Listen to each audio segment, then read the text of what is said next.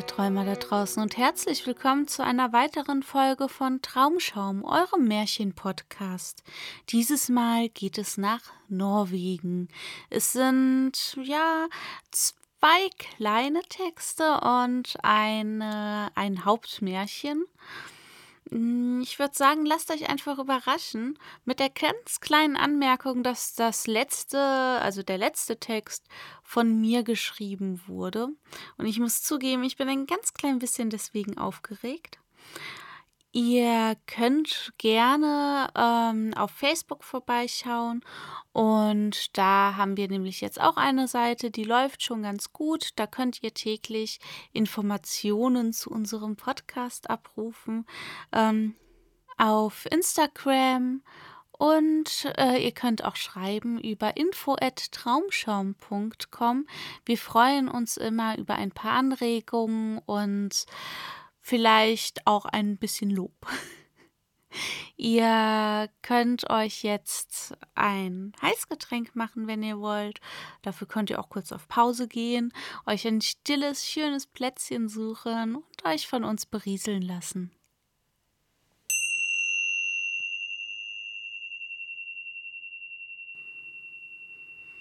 Der Waldtroll.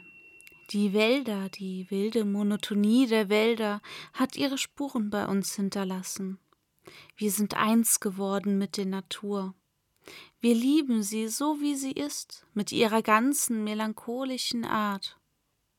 Als Kinder haben wir immer zu den rauschenden Fichten und Kiefern emporgeschaut, sind ihren mächtigen Stämmen mit unseren Augen und Seelen gefolgt. Wir klettern hinauf in die starken gewundenen Äste, bis wir ganz oben angelangt waren in den rauschenden, sich im Wind wiegenden Wipfeln da oben in jenem herrlichen Himmelblau. Wenn die Sonne unterging, senkte sich die Einsamkeit und Frieden über all die ausgedehnten Kieferwälder. Eine dichte Stille. So als ob sie nicht zu atmen wagten, als lägen die Wälder da in ruhiger, stiller Erwartung. Dann klopften unsere Herzen.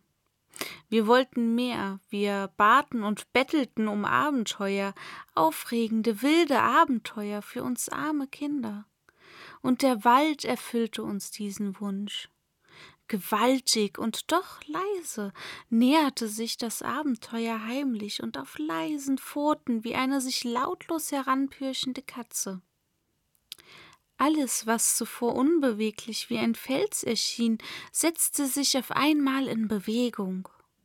In der Ferne bewegte sich ein Fels, Ehrfurcht und Angst erweckend. Er bekam Augen, begann sich zu bewegen und kam in seltsamer Stille direkt auf uns zu.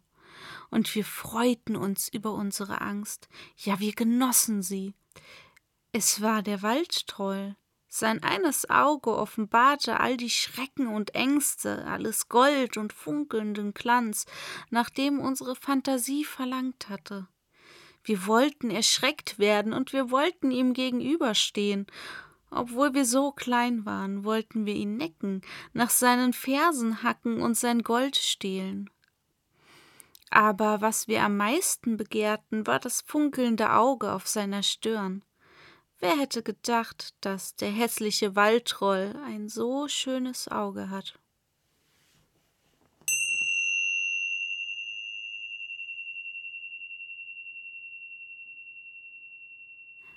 Das Wettessen mit einem Troll. Ein norwegisches Märchen. Auf einem Hof weit oben im Norden Europas lebte ein Bauer mit seiner Frau und seinen drei Söhnen. Der Bauer und seine Frau waren bereits sehr alt und betagt, und es ging ihnen nicht gut. Der Hof war verschuldet und auch die Vorratskammer nur kläglich gefüllt. Also rief eines Tages der Bauer seine Söhne zu sich und sprach Wir haben doch auf unserem Anwesen noch diesen schönen Wald unten am Fjord. Wir sollten die Bäume fällen und damit endlich unsere Schulden bezahlen. Und auch die Vorratskammer für den Winter könnten wir aus dem Erlös des Holzverkaufs dann wieder ordentlich füllen. Doch seine Söhne waren nicht so fleißig wie der Bauer.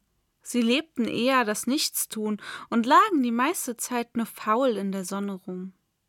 So dauerte es einige Zeit, denn der Bauer musste seine Söhne immer wieder drängen, endlich einmal zu arbeiten.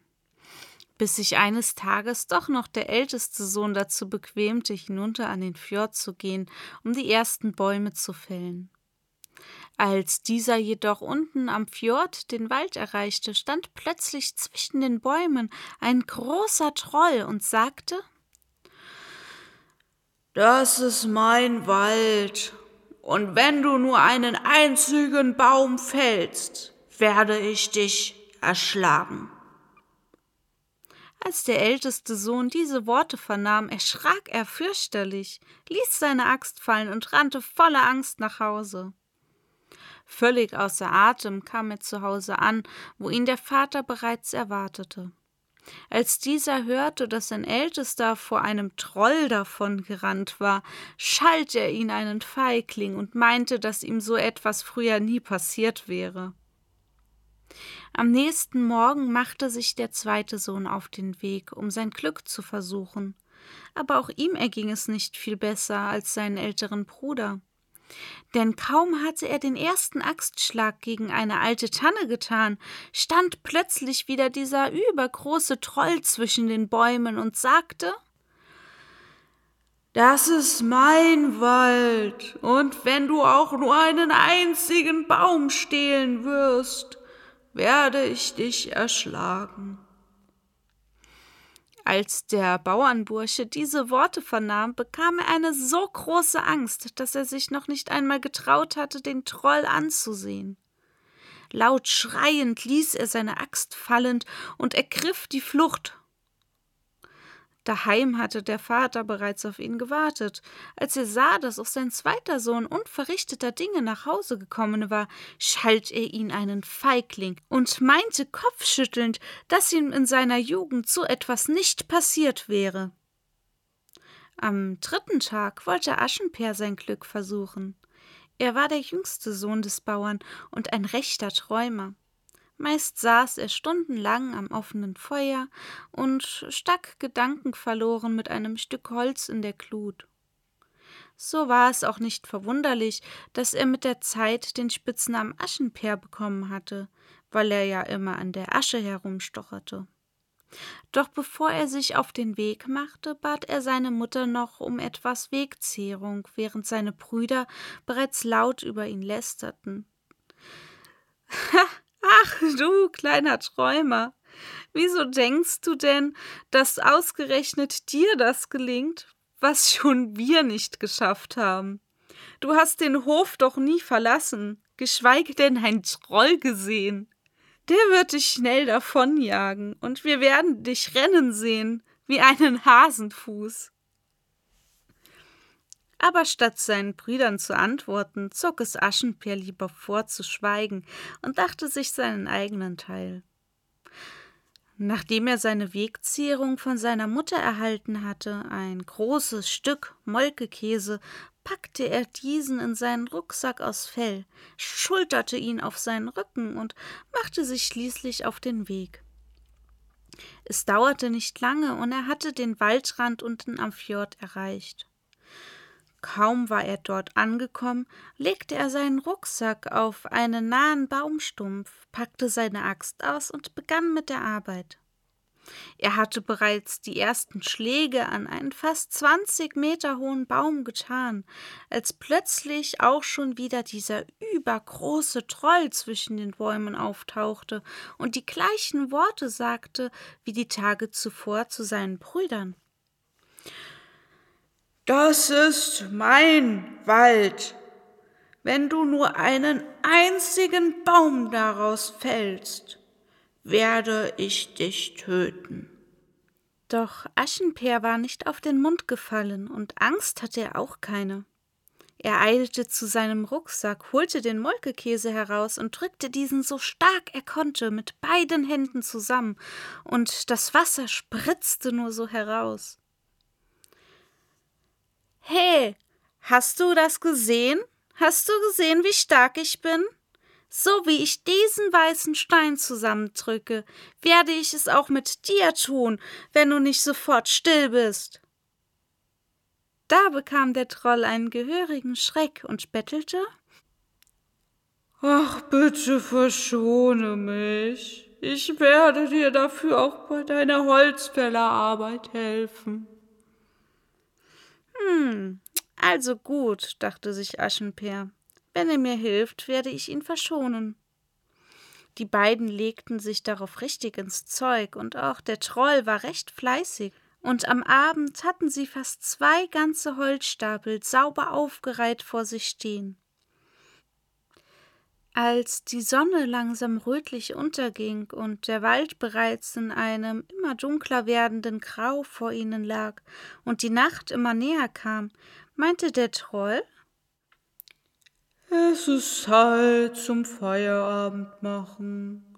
Lass uns zu mir gehen, denn mein Weg nach Hause ist bei weitem nicht so weit wie deiner. Also gut, dachte sich Aschenpeer und ging mit dem Troll mit.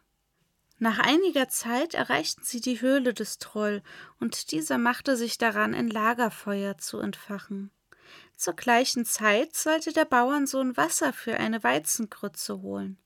Doch die dafür vorgesehenen Eisenkessel waren so schwer, dass der Junge sie unmöglich alleine hätte anheben können. Also sagte Aschenpeer, spitzohrig wie er war, zum Troll.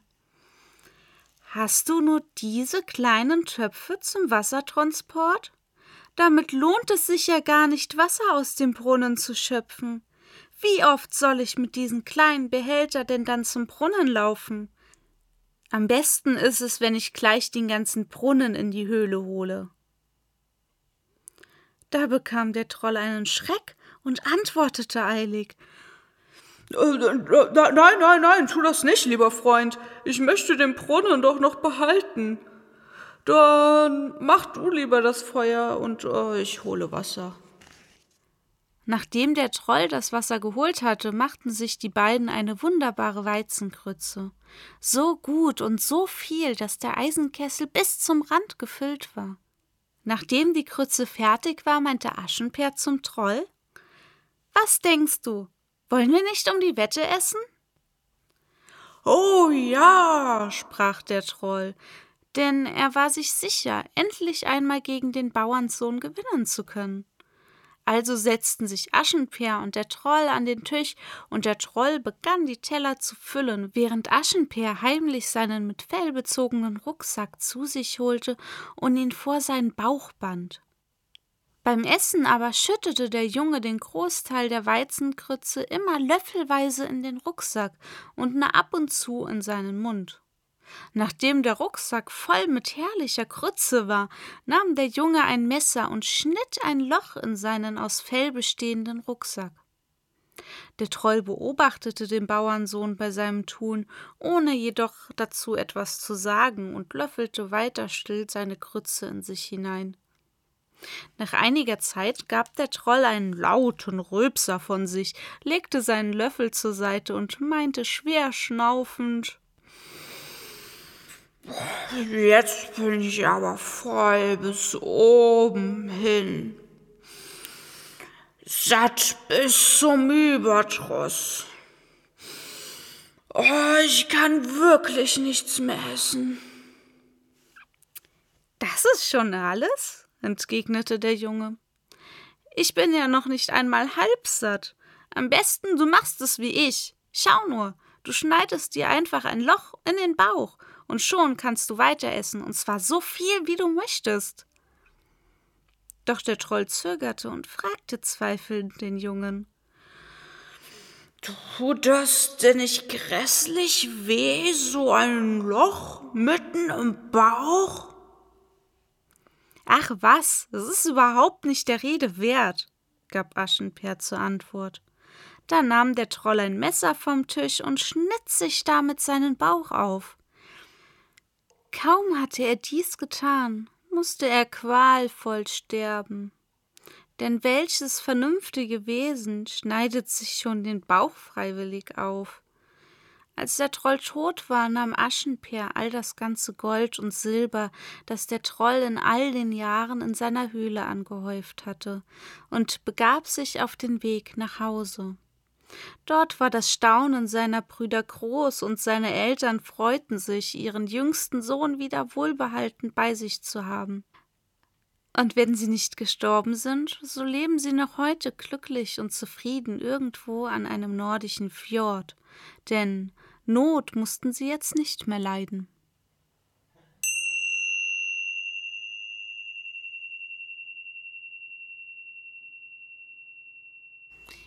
So, wir kommen jetzt zum letzten Text. Das ist ein kleines namenloses Gedicht von mir. Ich hoffe sehr, dass es euch gefällt.